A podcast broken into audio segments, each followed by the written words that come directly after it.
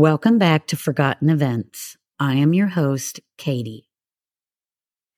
A group of five General Motors TBM Avenger torpedo bombers disappeared over the Bermuda Triangle 78 years ago on December 5th, 1945, after losing contact during a United States Navy overwater navigation training flight from Naval Air Station, Fort Lauderdale, Florida.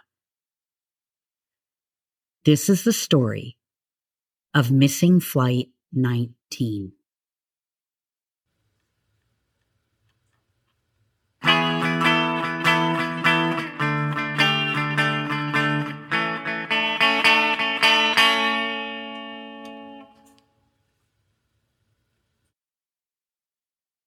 All 14 naval aviators on the flight were lost, as were all 13 crew members of a flying search boat that launched from Naval Air Station Banana River to search for Flight 19. Flight 19 undertook a routine navigation and combat training exercise in TBM type aircraft. The assignment was called Navigation Problem Number One a combination of bombing and navigation that other flights had either completed or were scheduled to undertake that same day. United States Navy Lieutenant Charles Taylor was the flight leader. The exercise involved three legs, with the flight having flown four, the fourth being returning to NAS Fort Lauderdale after reaching the Florida coast. After takeoff, they flew almost due east for 64 miles until reaching Hens and Chicken Shoals, commonly called Chicken Rocks, where low level bombing practice was carried out. The flight was to continue on that heading for another 77 miles before turning onto a course of 346 degrees for 84 miles. In the process, they would fly over Grand Bahama Island. The next scheduled turn was to a heading of 241 to fly 140 miles, at the end of which the exercise was completed, and the Avengers would turn left to return to NAS Fort Lauderdale. It all seems a little confusing, but they had a flight plan. They knew exactly what they were doing. It just didn't turn out that way, not the way they anticipated. Flight 19's scheduled navigation exercise went like this on December 5th in 1945. One, leave NAS Fort Lauderdale 1410 on heading 091 degree for 56 nautical miles, drop bombs at Hens and Chicken Shoals, until about 1500, then continue heading 091 for 67 nautical miles. Two, turn left to heading 346 and fly 73 nautical miles. Three, turn left to heading 241 for 120 nautical miles to end exercise north of NAS Fort Lauderdale. Four, at 1750, radio triangulation establishes the flight's position to within 50 nautical miles of 29 north, 79 west, and their last reported course, 270. BPM, I'm sorry, PBM Mariner leaves Nas Banana River at 1927. 1950, Mariner explodes near 28 North and 80 West. Communications between the pilots were overheard by the base and other aircraft in the area. The practice bombing operation is known to have been carried out because at about 1500, a pilot requested and was given permission to drop his last bomb. 40 minutes later, Another flight instructor, Lieutenant Robert Cox, in FT 74, received an unidentified transmission. An unidentified crew member asked Powers, one of the students, for his compass reading. Powers replied, quote, I don't know where we are. We must have got lost after that last turn, end quote. Cox then transmitted, quote, This is FT 74, plane or boat calling powers. Please identify yourself so someone can help you, end quote. The response after a few moments was a request from the others in the flight for suggestions.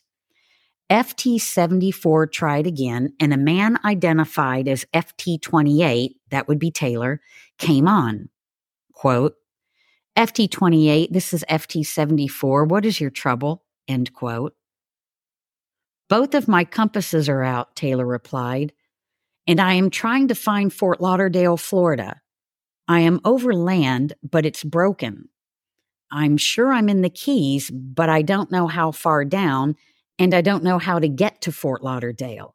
End quote. FT 74 informed the NAS that aircraft were lost, then advised Taylor to put the sun on his port wing and fly north up the coast to Fort Lauderdale. Base operations then asked if the flight's leader's aircraft was equipped with a standard IFF transmitter, which could be used to triangulate the flight's position, but the message was not acknowledged by FT 28. Instead, at 1645, FT 28 radioed, quote, We are heading 030 degrees for 45 minutes. Then we will fly north to make sure we are not over the Gulf of Mexico, end quote. During this time, no bearings could be made on the flight and IFF could not be picked up. Taylor was told to broadcast on 4805. This order was not acknowledged, so he was asked to switch to 3000 the search and rescue frequency. And Taylor then replied, I cannot switch frequencies. I must keep my planes intact. At 1656, Taylor was again asked to turn on his transmitter for YG if he had one. He did not acknowledge, but a few minutes later advised his flight, quote, Change course to 090 degrees for 10 minutes, end quote. About the same time, someone in the flight said, quote, Damn it, if we could just fly west, we would get home. Head west, damn it, end quote. This difference of opinion later led to questions about why the students did not simply head west on their own. As the weather deteriorated, radio contact became intermittent and it was believed that the five aircraft by this point were more than 200 nautical miles out to sea east of the Florida Peninsula. And we all know what's east. Taylor radioed, quote, We'll fly 270 degrees west until landfall or running out of gas, end quote and requested a weather check at 1724. By 1750, several land based radio stations had triangulated Flight 19's position as being within a 100 nautical mile radius of 29 degrees north by 79 degrees west. Flight 19 was north of the Bahamas and well off the coast of Central Florida. At 1804, Taylor radioed to his flight, quote, holding 270. We didn't fly far enough east. We may as well just turn around and fly east again, end quote. By that time, the weather had deteriorated even more, and the sun, oh, the sun had set. Around 1820, Taylor's last message was received he was heard saying, quote, All planes close up tight will have to ditch unless landfall. When the first plane drops below 10 gallons, we all go down together, end quote. It's pretty clear at this point that they were all lost. At this point, aircraft and merchant ships were alerted to the missing planes. At 2115, the tanker SS Gaines Mills reported it had observed flames from an apparent explosion leaping 100 feet high and burning for more than 10 minutes at position 28.59 degrees north, 80.25 degrees west. Captain Shona Stanley reported unsuccessfully searching for survivors through a pool of oil and aviation gasoline. The escort carrier USS Solomons also reported losing radar contact with an aircraft at the very same position and time. Had Flight 19 actually been where Taylor believed it to be, the flight would have made landfall with the Florida coastline within 20 minutes, depending on how far down they were. However, a later reconstruction of the incident showed that the islands visible to Taylor were probably the Bahamas, well northeast of the Keys, and that Flight 19 was exactly where it should have been. The Board of Investigation found that because of his belief that he was on a base course toward Florida, Taylor actually guided the flight farther northeast and out to sea. Further, it was general knowledge at NAS Fort Lauderdale that if a pilot ever became lost in the area, to fly a heading of 270 degrees, which is due west. Likewise, a rule of thumb was that any pilot who got lost going south would simply turn his plane around with the sun on his port side and then follow the Florida coastline heading north. By the time the flight actually turned west, they were likely so far out to sea that they had already passed what they had for fuel. They were out of fuel. This factor, combined with bad weather and the ditching characteristics of the Avenger, meant that there was little hope of a rescue, even if they had managed to stay afloat. I guess the question is could it be possible that Taylor overshot Gorda Cay and instead reached another landmass in the southern Abaco Islands? They, they say it's possible, he would have then proceeded north as planned. He fully expected to find the Grand Bahama Island lying in front of him as expected. Instead, he eventually saw a landmass to his right side, the northern port of Abaco Island. Believing that this landmass to his right was Grand Bahama Island and his compass was malfunctioning, he set a course to what he thought was southwest to head straight back to Fort Lauderdale. But in reality, this changed his course farther northwest toward the open ocean.